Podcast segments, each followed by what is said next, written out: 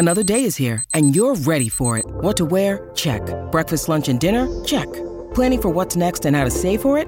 That's where Bank of America can help. For your financial to-dos, Bank of America has experts ready to help get you closer to your goals. Get started at one of our local financial centers or 24-7 in our mobile banking app. Find a location near you at bankofamerica.com slash talk to us. What would you like the power to do? Mobile banking requires downloading the app and is only available for select devices. Message and data rates may apply. Bank of America and a member FDIC. Welcome to the ninth season of the Combustion Chronicles podcast, where bold leaders combine with big ideas to make life better for all of us. I'm your host, Shawn Nason, CEO of Offor Health and founder of Mofi. This season is all about amplifying the voices of badass women leaders in the healthcare industry who are influencing change by thinking big, putting people first, and not being okay with the status quo. Experience matters, culture matters, and revenue matters. That's why it's time to unite to ignite a people first business revolution especially industries that affect all of us, like healthcare.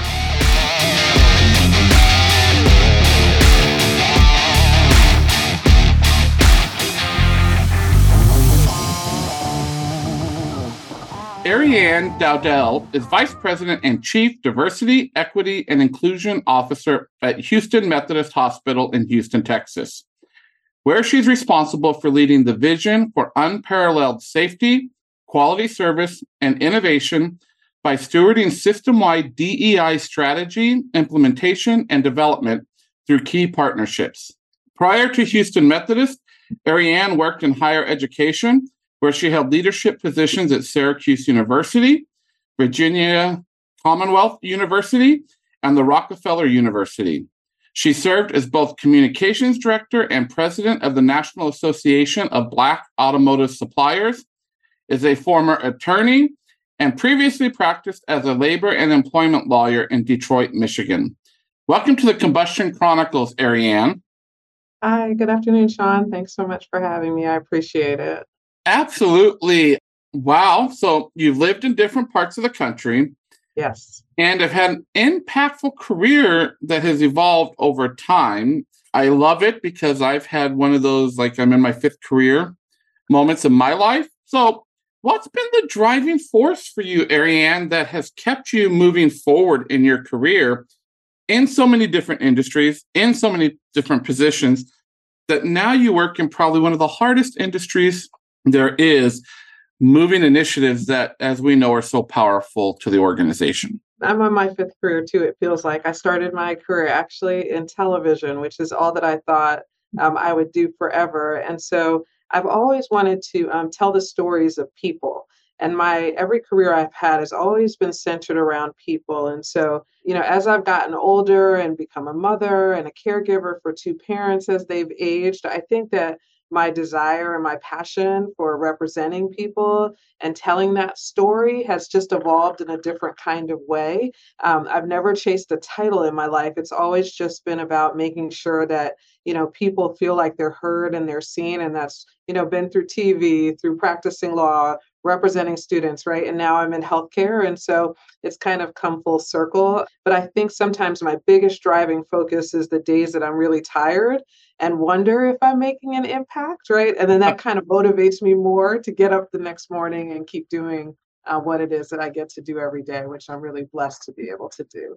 Well, I love it. I was a musician, so kind of okay. like your TV. I was a musician, came to healthcare, actually went to higher ed, mm-hmm. and came back to healthcare. So you understand, right? I, I, understand. And there's yeah. a reason that I left higher ed, and we can discuss that over drinks at a much later date in our life. Really, I mean, we've just talked about it. You've had such a fantastic array of roles throughout your career. How did working in all these roles prepare you for working in the DEI space, which is still such a, I'm going to say this and it may sound wrong, but it's not meant wrong. So many organizations do DEI to check the box, particularly in healthcare. I have seen this a lot. And you're in one of the biggest, most well known hospital systems in our country at Houston Methodist Hospital. What has prepared you for this and why DEI? Yeah, so um, when I lived in Detroit back in the late 90s, early 2000s, when I represented automotive suppliers, it was supplier diversity at that point, right? But it was a different form of DEI. So for me, um, this work has been going on for a really long time. But as you mentioned earlier, I've lived around the country in different places. I've had an opportunity to reach and be around students of different economic you know backgrounds and educational backgrounds i've had an opportunity to represent clients and so i think all these different facets different people of different genders right different ages uh, religions etc has helped me really prepare for this role. But i'll also say that living in on the east coast primarily and then in the midwest and now down in the south that experience alone of moving around and seeing you know what's so important to people really a lot of it is dependent on where you live and what surrounds you in your community has helped me a lot and so i feel like that has all really prepared me and i had a parent that worked in healthcare for many years so i always kind of understood like the inner workings of hr and healthcare and so I, bringing all those things together i think was preparation for what it is that i do now every day which is representing and listening to people and at the end of the day everyone's needs are kind of the same right? People want to be heard heard and they want to be seen and they want to feel valued, whether you're the employee or if you're the patient coming into the hospital. We all have a same common need. And so, in all the different roles that I've had, my role is never to impose my values and my beliefs, but it's to make sure that others feel like they have an opportunity to do so in a safe space, right, where it makes sense. And so it's kind of been like stair steps for me, building up um, over the years that have prepared me. And with 30,000 plus over employee, you know, employees here at Houston Methodist. That's all um, thankfully gotten me ready for this job. And I love that you reference back to your supplier diversity days. I'm Native American, so Mofi, my consulting group, is a minority owned, certified minority owned business. And the company that I actually am CEO of today, Offor Health, is minority owned. So I appreciate your supplier diversity. And now I even appreciate more in the space that you're in. So, what's been your biggest surprise or aha in transitioning into the DEI space, especially in healthcare? Yeah, you know, um, there's been a lot of surprises. I'm not going to act like, ooh, I knew everything that was going to happen because that wouldn't be honest. I'm not going to tell you a story, Shawn. Um, so there's been a lot of surprises. There's a couple. I think the first is um, overall in healthcare in general, I think we're behind the mark on DEI and what that means and a full understanding of the impact in healthcare um, compared to, say, higher ed, which you said you're familiar with. Um, that it's been around in higher ed for such a long time, and so there's a different understanding. The way it's worked in higher ed is different, but um, I was definitely surprised starting in healthcare about how much of a learning curve there would be for people, not myself so much, of what it means um, to have a DEI program in a hospital, what it means for employees, what it means for patients. But I will say the one thing that I've been really excited about is that it's been received so well here at Houston Methodist, despite the fact that it's still fairly new.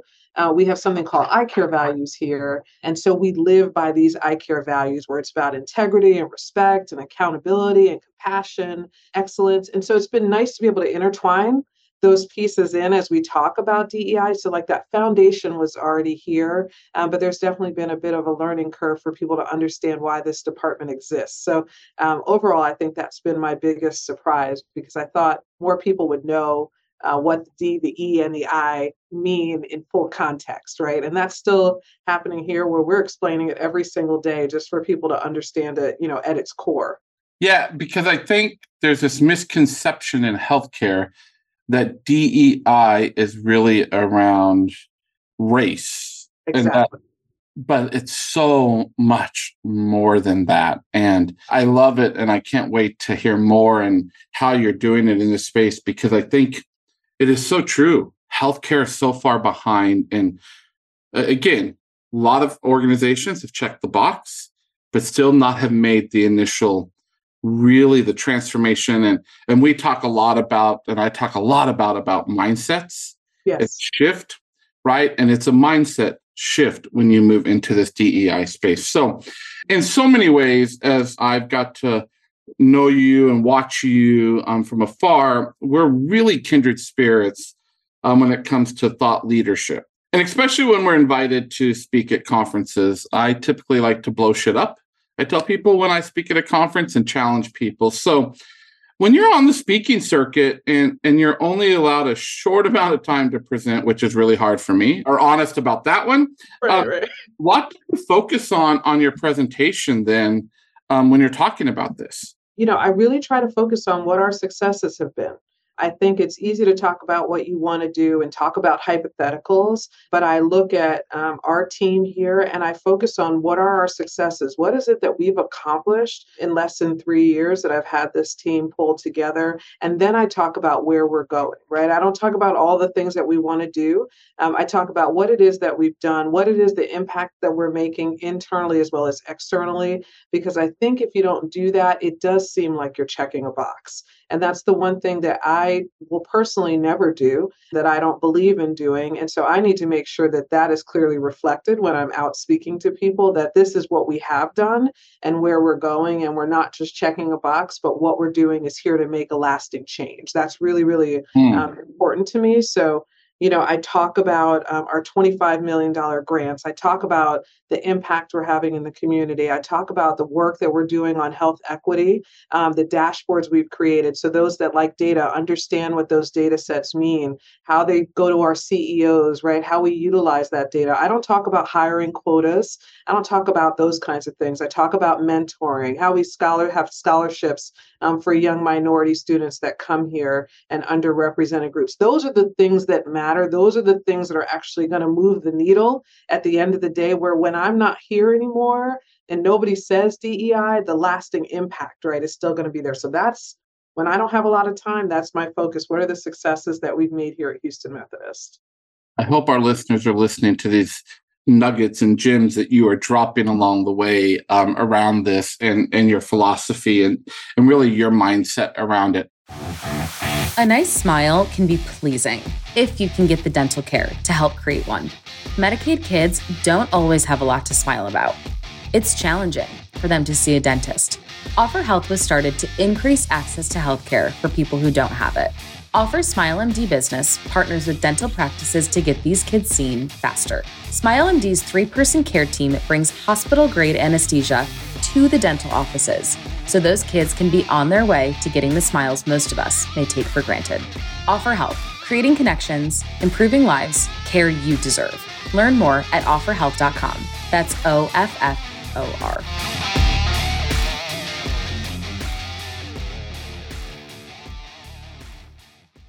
So, when you're interacting with audiences, when you're speaking at these conferences, give me the one or two questions um, that you get asked the most. Sure. How many people do you have on your team? What are your resources?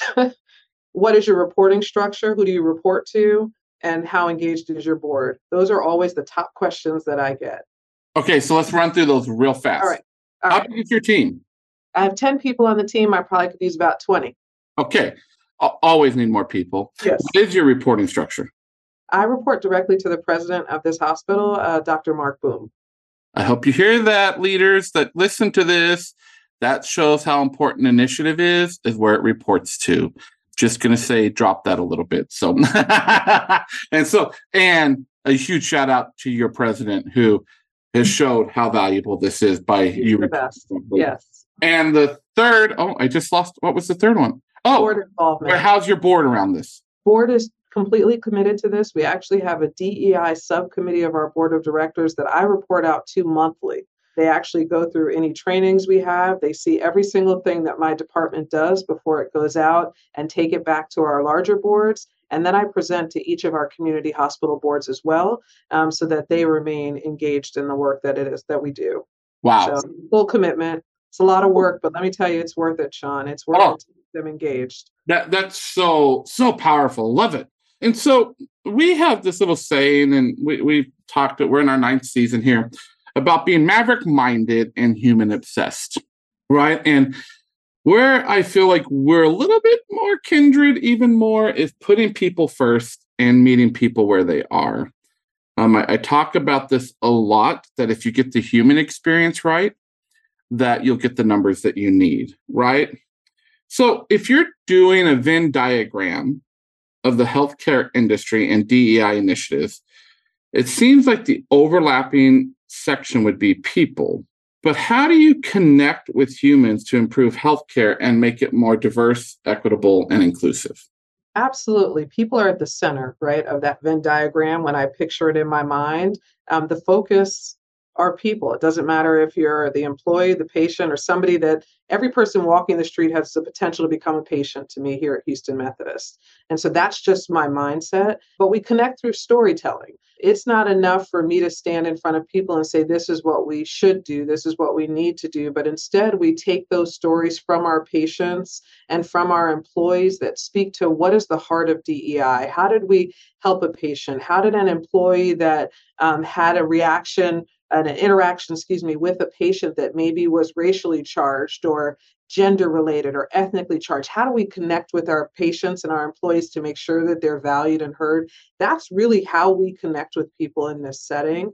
And we do it through other programs that we have. Um, and it tends to work here really well. We also do it by communicating out to people all across uh, internal and external through our communications channels. We do lots of videos. And so that storytelling piece um, has kind of been that nugget. I firmly believe that our team kind of just lays that foundation for here's what we need to do. But our best advocates are the people that tell those stories and then go out around the hospital to talk about what this means in the broader sense on a day to day basis. And the power storytelling I don't understand why we don't do that better in healthcare. I'm just going to. Then it's not me, right? It's not me standing in front of them saying, here's what you should do. It's somebody else telling that same impactful story and how it may have touched them, how it may have touched a patient in a different way. And at the end of the day, what we do is put the patient at the center of everything we do every day, whether you're clinical or non clinical. That's why we're all here. And so um, storytelling can do wonders. It can do wonders.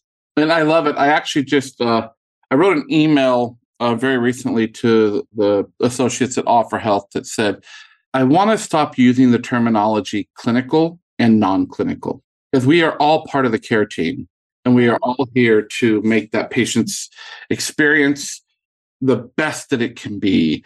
And I think we've done ourselves an injustice in the industry to say, oh, those are clinical people, these are non clinical people, not much different than higher ed, right? Like these are these are the faculty and these are the administration and administrative people and you know very separate. So once we get this diverse voice right in the conversation and we talk about this in a book that uh, two very dear friends of mine uh, wrote with me michael harper and robin glasgow who was in this season as well. And we get this voices in the conversation about proving healthcare right?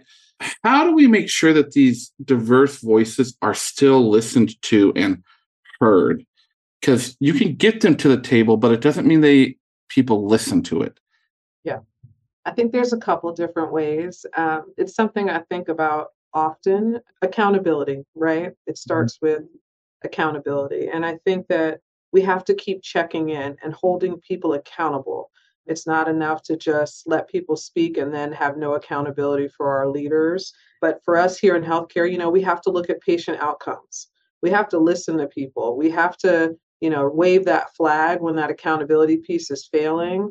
But then i also think we have to take a step back when we think about healthcare and look at our communities and see if our communities are beginning to thrive. And so i think oftentimes in any sector that we're in you know we focus on just that sector.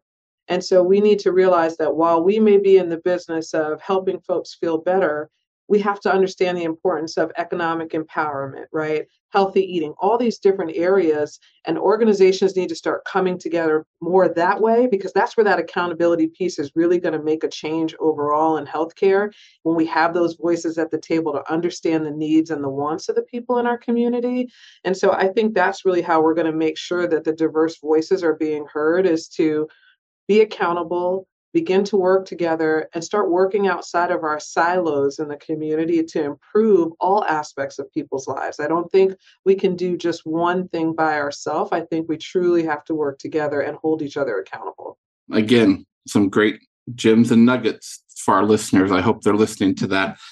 So, as I mentioned, you know, this season is about amazing women leaders in healthcare. And we also added something a little different this season that I'm absolutely loving because uh, the mind power that comes from um, all of our guests this season. It's this two minute drill that we're going to do, and we're going to ideate. And for our listeners, you know, we use a methodology and a mindset around human centered design. Some of it call some people call it design thinking. That's a whole nother conversation. But in this methodology, we use statements around how might we. That's part to me of a DEI thing as well. How might we collaborate and, and move problems forward? And so before we jump into the last questions of the day, I want to take two minutes. Okay. Um, and I got my phone and I'm getting a set for two minutes. And I'm going to read a how might we statement to you, um, Arianne. And I want you to just start ideating around it. I may jump in, I may sit and listen, but I want to hear from your heart and, you know, blow things up, have your magic wand. Don't allow any constraints on this, but just to really ideate around this. So, are you ready for this? I think so. I'm ready. awesome. Nervous, but I'm ready. All right. So, here we go. Okay. How might we involve more people of color in healthcare leadership roles? Go. For so many years, and this is me ideating, folks, including myself, have been given a limit on how far we can soar. So, how might we get more people involved is to allow people to soar to their fullest potential. So, what does that look like to me? That looks like educating youth. That looks like providing opportunities within the healthcare system for young generations and people early in their careers to see folks that look like me in these positions. How might we uh, change this? It's to tell people to stop being so scared to have somebody that doesn't look like them sitting in the C suite. And if they are, to own it for a change and know that it's okay to be scared, but it's going to change. How might we change this, start really explaining to people and requiring them to understand what the D, the E, and the I means, because I could change what those letters are at any given point in time and I still would be saying the same thing. We might do a better job if we all take some time and give back. I'm obsessed with giving back. I'm obsessed with mentoring people. And I firmly believe if every single person was required to carry somebody on their shoulders, it would be a different picture for leadership in healthcare. That's my how might we ideation. but hmm. so I want to add to that. How might we? It's not just bring the seat to the table, and, and I've heard this said before, but you prepare the table. Let someone else prepare the table different than what we're used to, right? right. Like Absolutely. That's when you break the glass ceilings. That's when you break the systemic racism, everything that we're talking about here. Wow. I love it. See, and now my my little thing just said you're talking about it. Awesome. All right. Well, we have come to this point where we do these things called the combustion questions. So, three randomly selected questions given to me by my AI robot named Michael, and I am just reading them for the very first time when I read them to you. So, Okay. are you ready for your combustion questions? Yes, this is nerve wracking, Shawn, but yes. awesome. All right. Combustion question number one. Okay. If you won the lottery, what would you do first? I've had this plan since I was a teenager. I would actually take a rundown hotel, rebuild it, um, allow homeless, uh, the homeless to live in there for six months to a year, and then own several fast food chains to allow them to begin to earn um, money to set aside for full housing and employment opportunities. That's a given. I know what I would do. I'd start it the first day I won. That's like a mic drop moment. Like, how do you even, do you Plans since high school. And like, I'm like, okay. Yep. Yeah, I've had it planned since high school, and I'm not young. Awesome. Okay. Question number two Would you rather go to a sporting event, a concert, or a movie? I would actually go to a sporting event where there was somebody as the opening act so I could get a two in one. I try to go to concerts whenever I can, but I used to commentate sports in college. And so that is where my career began. And so, yeah, let's go NFL season. I'm excited. Oh, you're you're getting ready. All right. All right. All right. Great. All right. Question number three. What do you think about magazines? I miss them. There's a power to the written word, there's a power to visual interpretation and telling stories.